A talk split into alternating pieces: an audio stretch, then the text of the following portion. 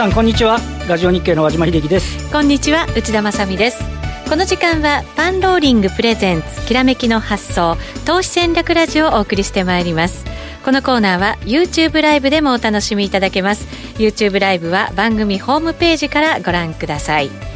さて現在の日経平均株価今日は反発で推移しておりまして214円高2万475円あたりでの推移となっています。ドル円に関しては105円69銭70銭あたりでの取引が続いています。さあそれでは今日のゲストをご紹介しましょう。まずは B コミさんこと坂本慎太郎さんです、はい、よろしくお願いします。よろしくお願いします。もう一方遠蔵さんこと田代岳さんです。よろしくお願いします。よろしくお願いいたします昨日大きく下がっての今日反発ということになりました、ね、為替も大きく動いて株も大きく動いてますから、ね、この二方、ちょうどいいタイミングになってるんじゃないでしょうかね。本当そうですよね、はい、はい、たっぷり伺っていきたいと思います。その前にパンローリングからのお知らせです。9月28日土曜日29日日曜日に資産拡大フェア2019を開催します。今日のゲスト坂本慎太郎さん田代岳さんをはじめ堀江貴文さん相葉史郎さん石原淳さん山崎はじめさん横山光明さん久保裕太さんエミン・ユルマズさんなど多くの著名人が株不動産 FX 仮想通貨をテーマに講演します。入場券を事前にお申し込みされた方には優先してセミナーの詳細が決まり次第ご案内をさせていただきます。えっ、ー、と B コミさんと遠蔵さん、同じ日にプレセミナーもあそうそ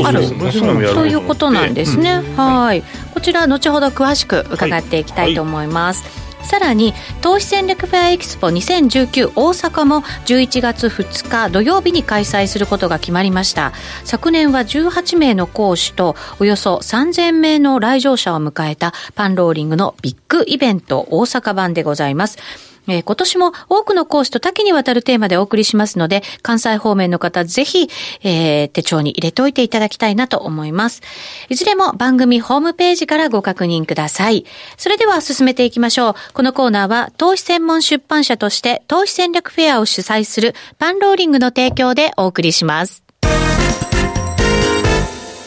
それではまずは今日の株式市場についてお話を伺っていきます。和島さんお願いします。そうですね。あの、まあ、アメリカの株式市場の方でダウが、えっ、ー、と、269ドル高。その前の日は623ドル下げてて、まあ、米中のね、あの、関税合戦みたいな話になって下げたあ部分の、まあ、ざっと半分ぐらいですかね。はい。で、日経平均も昨日は449円、450円ぐらい下げて、今、えっ、ー、と、210円台ぐらいの上昇ですから、半分ぐらい。で、ただ今日はあの、今までのところ、寄ってたかって、あの、90円しか値幅動いてないんですよね。ああ、なぎなんですね。そう、最最初の1時間、10時までの間は57円しか動いてなくて、まあ、ほとんどね、あの、東京市場主体性なくて、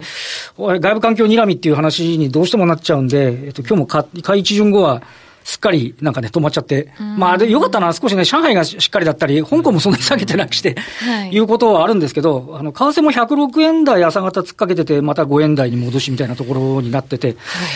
まあ、ちょっとね、主体性のない動きになっちゃってるっていうところだと思いますけど、どうですか、坂本さん？そうですね。いや、おっしゃる通り、主体性のない動きで、結局はなんか米中貿易戦争絡みみたいな、まあ、相場になってるんですけど、まあ、そこに投資家振り回されて、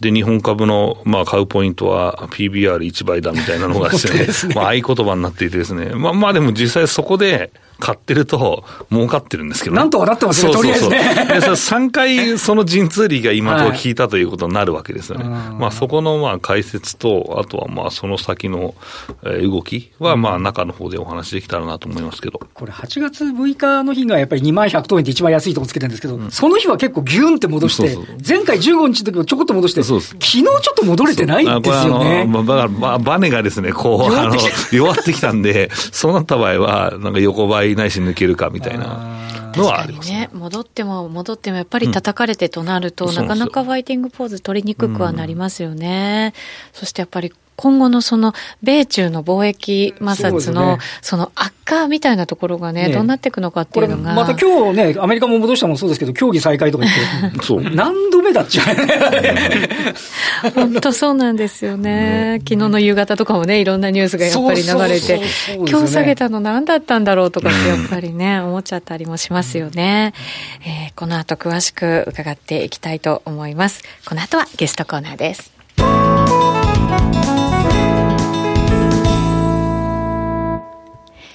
改めて今日お招きしているゲストは B コミさんこと坂本慎太郎さんと遠蔵さんこと田代岳さんです。引き続きよろしくお願いします。はい、よろしくお願いいたします。解説は外部環境睨みということになってしまうのかもしれませんが、改めて今の相場、はい、はい、B コミさん。そうですね。まあ、先ほど、その、リバウンドがなくなってきたよっていう話があったんですけど、うん、まあでも、今まで まあ、米国株が調整して結局日本も調整っていう形にまあなってるんですけど、まあ、大体、その米中貿易摩擦だけなんですよね、やっぱり、うん、その材料が。はい、で、まだ業績スルーなんで、そこが加わると僕は、まあ、PBR1 倍で止まるわけないよねと。いうパターンになると思うし、多分戻らずに下がっていくと思うんですね、しばらく。米国が。あの、アメリカもちょっと調整気になりますが、日本で今おっしゃったように、企業業績がこれ100、この間4円つかて、バイアスすると、後ほど田代さんに向かいますけど、円高方向になって、業績面が、あの、米中の貿易摩擦がより激しくなるんで、はい、やっぱりその FA 関連とかさえないとかって、だんだんなんか、ずっとこう、どんよりが逃げ水のようになんか、はい、あの、明確に出てこない、反発が出てこないような感じしますけど、やっぱそのあたり、どうですか、うん、業績はね、まあ、集計をしたんですけど、はい、日経金はですね、まあ、えっ、ー、と、まあ、入れ替え等々があったので、繰り直したんですけど、基礎がプラス3.5%でした。はいで、えっと、そこがですね、えー、19のところ3.2%ですね、プラスの。だからまあ0.3%、まあ若干の下方修正というところで、だからまあほとんど下方修正してないんですね。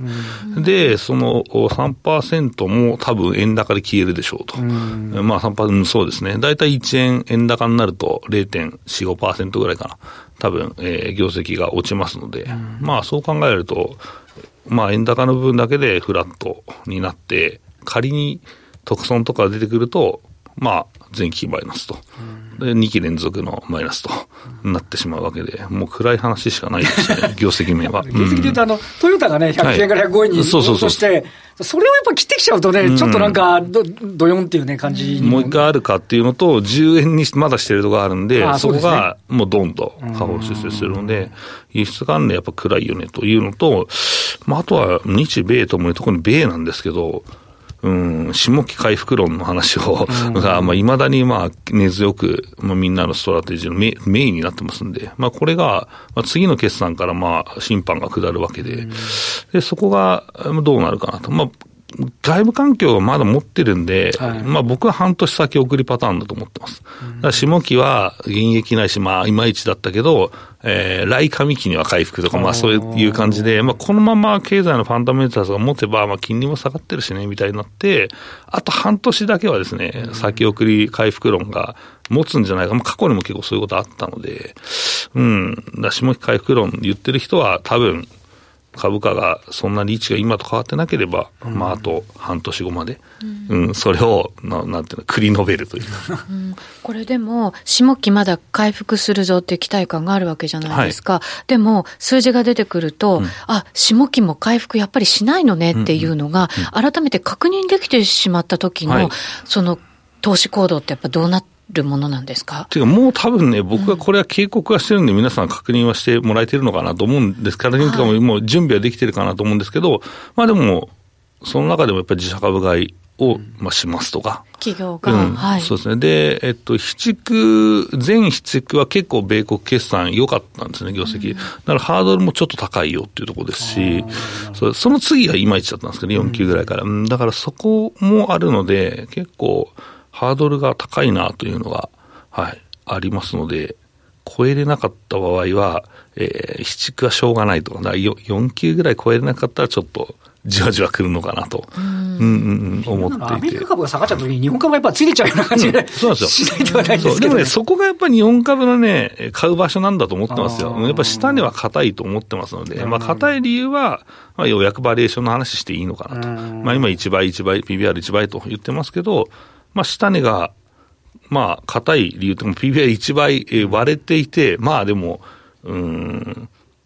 実際企業の利益水準も結構高いので、はい、うん、これが別に現役現役といっても大した現役じゃないんで、今まで積み上げてきたものに比べると。だから、これだけ高水準の収益を上げれるのに PBR1 倍割れてるっておかしいじゃんと。まあ、それは、まあ、結局金溜め込みすぎてるとかいろいろあるんですけど、でもまあ、うん、ある程度冷静な買いが入ってくるのかなと思うんですよね。確かに日経平均の一株利益は本当に高水準のまんま、一応ね、今、これまで推移してきてるっていう部分はあるんですよね。ねまあ、これまでもでも、その割安じゃないかとか、PBR とかに結構注目されて、みんながいろんなコメントもしてますけど、それでも動かなかったっていうのってありますよね。でも、ようやくそれが、あの、注目視される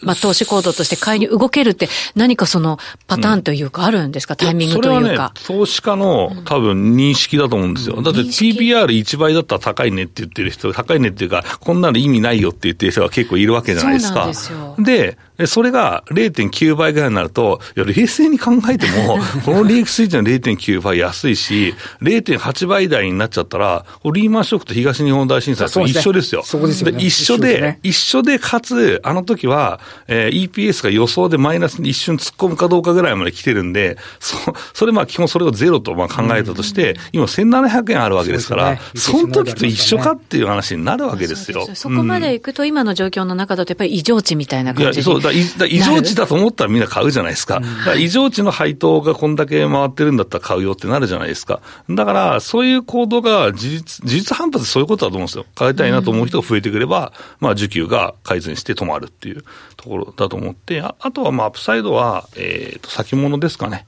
先物の売り越しが、まあ、今、えっ、ー、と、ピーク、最近も、ね、ピークなんで。はい、6日の週なんか特にすごかったですもんね。そうですね。はい、去年のピークから見ると、8兆円ぐらい売り越してますからね。なので、えー、っと、それが、だから、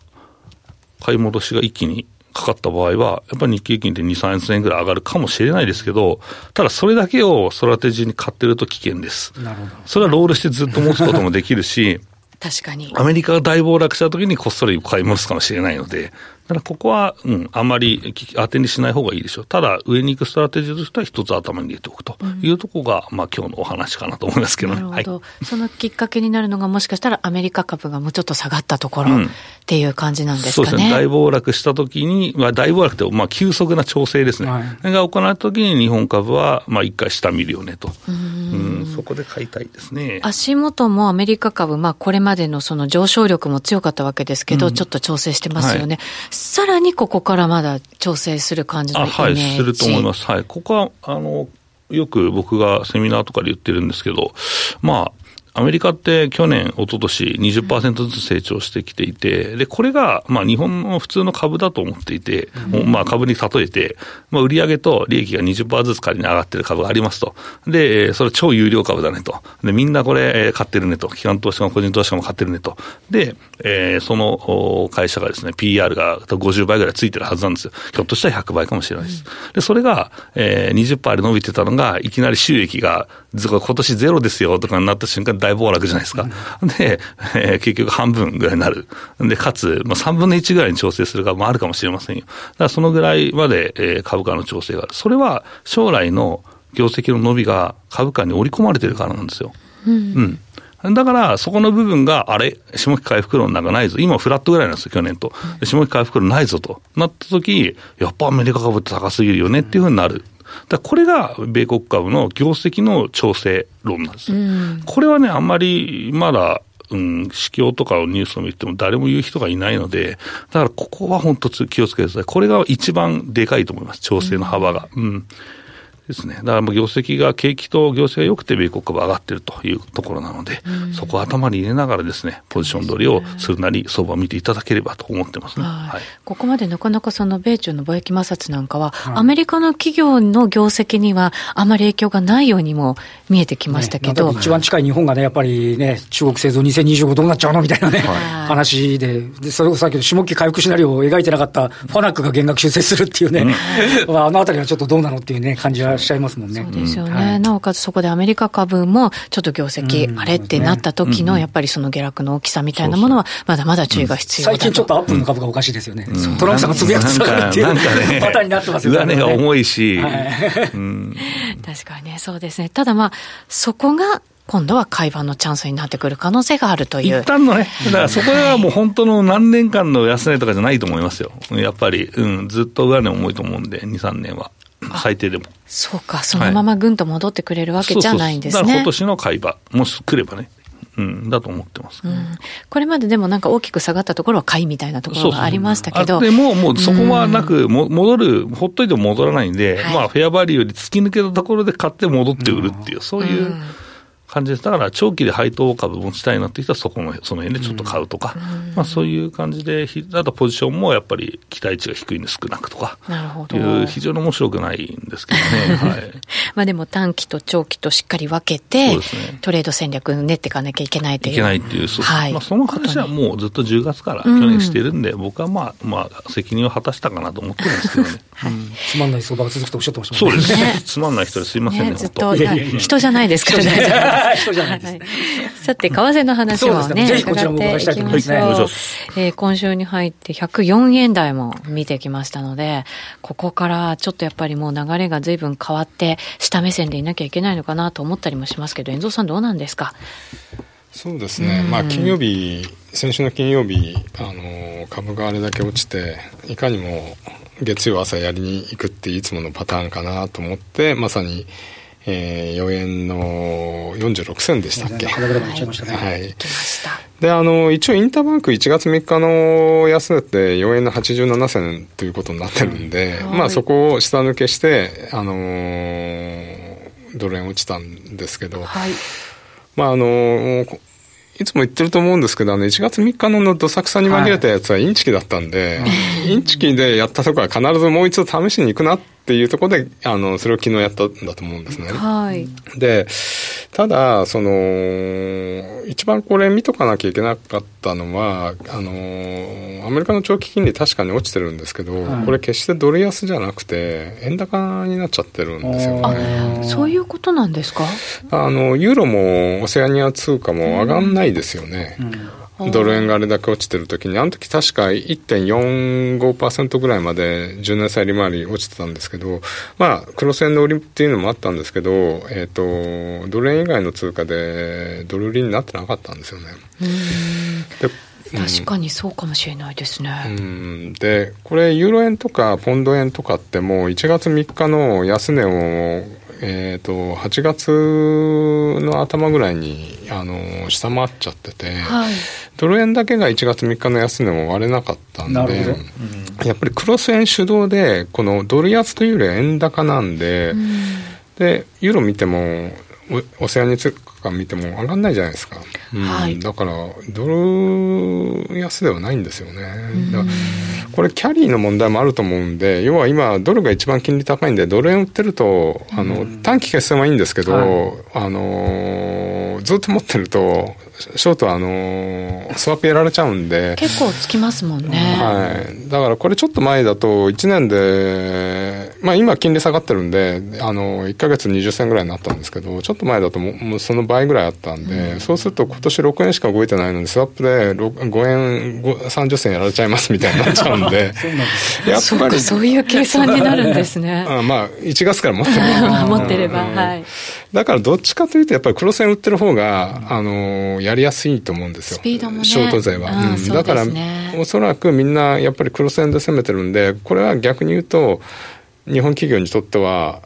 円高なんでよくないですよね。ねドル円、まあドル円がやっぱりメインだけど。うん、ユーロとかね、そうあちあこちらね、働いてる会社は大変ですよね。全部円高になっちゃうんで、まあだからそういう意味では、あの、より、あの、株っ的な見方で為替を見ると深刻ですよね。これ、あとあれ、だからあと、これからまた利下げしていくっぽいところで、今、10年債利回りが1.53ですか、昨日で、はいはい、これがもっと低くなってきちゃうと、やっぱり、今、先ほど黒線の話ありましたけど、まさにそのドル円の段階でも、はい、になんかね、深掘り日銀できそうにもあんのみたいな感じだし、円高バイアスがなんか止まんないような感じもするんですそのあたりはどうなんですか？やうん、あのーやっぱりそれがあるんで、その、いろいろなリスク回避の動きになると、やっぱり、今年ってどこの中央銀行も全部緩和バイアスじゃないですか、はいはいはい、だから結局、これも僕も言ってたんですけど、弱い者いじめっていう言葉は悪いんですけど、うん、買うものがない、うん、買うものがない、通貨の中で買うものがなくなっちゃってるわけですよね。どこも緩和してるから。はい。だからその中で唯一緩和してないとこって言ったら、で、消費税上げるとこって言ったら、まあ、円を買うというよりは、結果として他が全部売られてるんで、あのー、円が高くなっちゃうなって今状況ですよね。まあ、そうは言ってもなんか、やっぱり、一旦昨日のは底値を打って、これで戻もう少し戻ってくれるといいなって思ってたんですけどね。あの、まあ、金曜日の下げを、あの、はい、全部カバーしただけで終わっちゃってるじゃないですか。すね、6円の40銭ぐらいって、金曜日そこからスタートしてるんで。確かに行ってこいみたいな、はい、でちょっと届かずぐらいな感じで 終わったんですね、昨日はね。黒線も全部そうなんで、で、さっき株のリバウンドが有力になってきたっていう話も、為替もまさにそうで、金曜日も戻しただけで、もうこれに上乗せして1円、1円50銭ぐらい上行ってくると、まあ、そこをままた売りたいんですけどっていうところですよね。だからやっぱりちょっと戻り売りの場がないっていうのは少し、あの、辛いんですけど、だから、ただ、あの、一つ僕思ったのは、金曜日、あ、これやべえな、月曜日って、まあ誰しも思って、あの、遅くまで起きてた人は思ったと思うんですけど、思 ったんですけど、そう。オプションのバラテリティが上がらなかったんですよね。ビクス指数もスキル指数も上がってなくて、落ちててやばそうな割にはオプション下買われてねえな、みたいなとこだったんで。そうなんですね。意外と。はい。だからそういう意味じゃ、な、まだ、なんかオプション市場は楽観視してんのかなっていうところで、あの、そこはなんか、月曜日突っ込んでも多分おそらく大丈夫、今回は大丈夫かなって思ったのはそこがありましたね。なるほど、その辺見てれば動けたんですね。はい。あと、もう一つは、その、今週やっぱりまだ夏休みの延長で、はい、来週2日がレーバーデーですよね、はい、でレーバーデーが終わるとあの米国勢帰ってきて全員参加相場になるんですよ、はい、ですから結構レーバーデー後の動きっていうのはその後の動きを、えーと、結構あの作る重要な週なんで、はい、ここ突っ込んでみたけどここのままいかないでもしこの売りがあの継続するんだったらレーバーデー以降だろうなと僕は思ったんで、一発目の今週の売りは大丈夫だと思ってたんですよ。なるほど。はい、レーバーデーのその後にどう動いていくか。はい、みんなが帰ってきて、全員参加型になって、本格的にどっちを動かすかですよね。うん、だから、あの、やっぱり9月なんで、あの、S q もあるし。そうですね。だから、やっぱり今週は多分さっき言った、まあ、あの、下、一応下突っ込んで試してみて、はい、1月3日の時もそうだったじゃないですか。株が先落ちて、ねはい、25日で底打ちして、あれ、為替いかねえなと思ったら、1月3日に土崎さんに紛られてやられて、で、戻っちゃったわけなんですけど、まあ、今回もやっぱり株の方が先にこう言ってて、あの、昨日、為替を試しに行って、試して、で戻ってっていうことで、やっぱり本格化するのは来週じゃないですかね。で、来週行った方にやっぱり行っちゃうみたいな。トレンドがちょっと決まってきてるような感じですかね。はい、だから、レーバーデー明けは結構重要だと思います。本格的な流れができやすいということですね。はい、今の流れから見ると、でも、為替で見ると、もう9月のその利下げが0.5%あるかもしれないみたいな見方がまた言われてるじゃないですか。うん、だから、さっきも話したね、あの、アメリカの経済まだ そう、あの、あれなのに。極力下げたくないもんなんですよ。で、0.5やっちゃうのみたいな。あとどうするんですか？やっちゃった後ね。なんかそれやっちゃうと、あの、トランプさんはよくやったって言うかもしれないけど、いや、さらに0.25いけないじゃないですか。だから、余地が減ってきちゃいますよ、なんかね。よくやったと言いながら、やべえ切り札ねえっていうパターンです。で、なおかつ、やっぱり9月は ECB もやるんで、もうほぼ、うん。ね、はい、だから、はい、だからそういう意味じゃ世界的に緩和に行くんでそこをまずは見てみようかってところもあると思うんですよね、緩和の。ECB の動き見て、うん、まあ FRB と ECB が両方。下げるんで、うん、2大銀行がね。それ見てからっていうのあるし、うん、ECB はあれですかね、金利のマイナス金利深掘りとか、あれですか、あと量的のところとかっていう話になるわけですか？そうですね、あと、まあ、追加緩和、あのーそうですね。あの、そこら辺だと思うんで、マイナス0.1、まあ、深掘りは決定ですよね。うん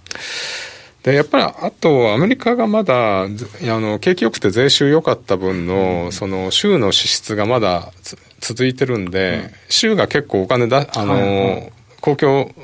使ってるんですよ、そう。その分が意外にまだあの景気支えてるんじゃないかって、だから景気が良くなって税収上がって、でも税収って前年のものを元にこう来るから。やっぱり遅効性が、こうなってても、ここではまだ支出が続いてるから、だからそこら辺がまだ支えてるんで、さっき坂本さん言ったように、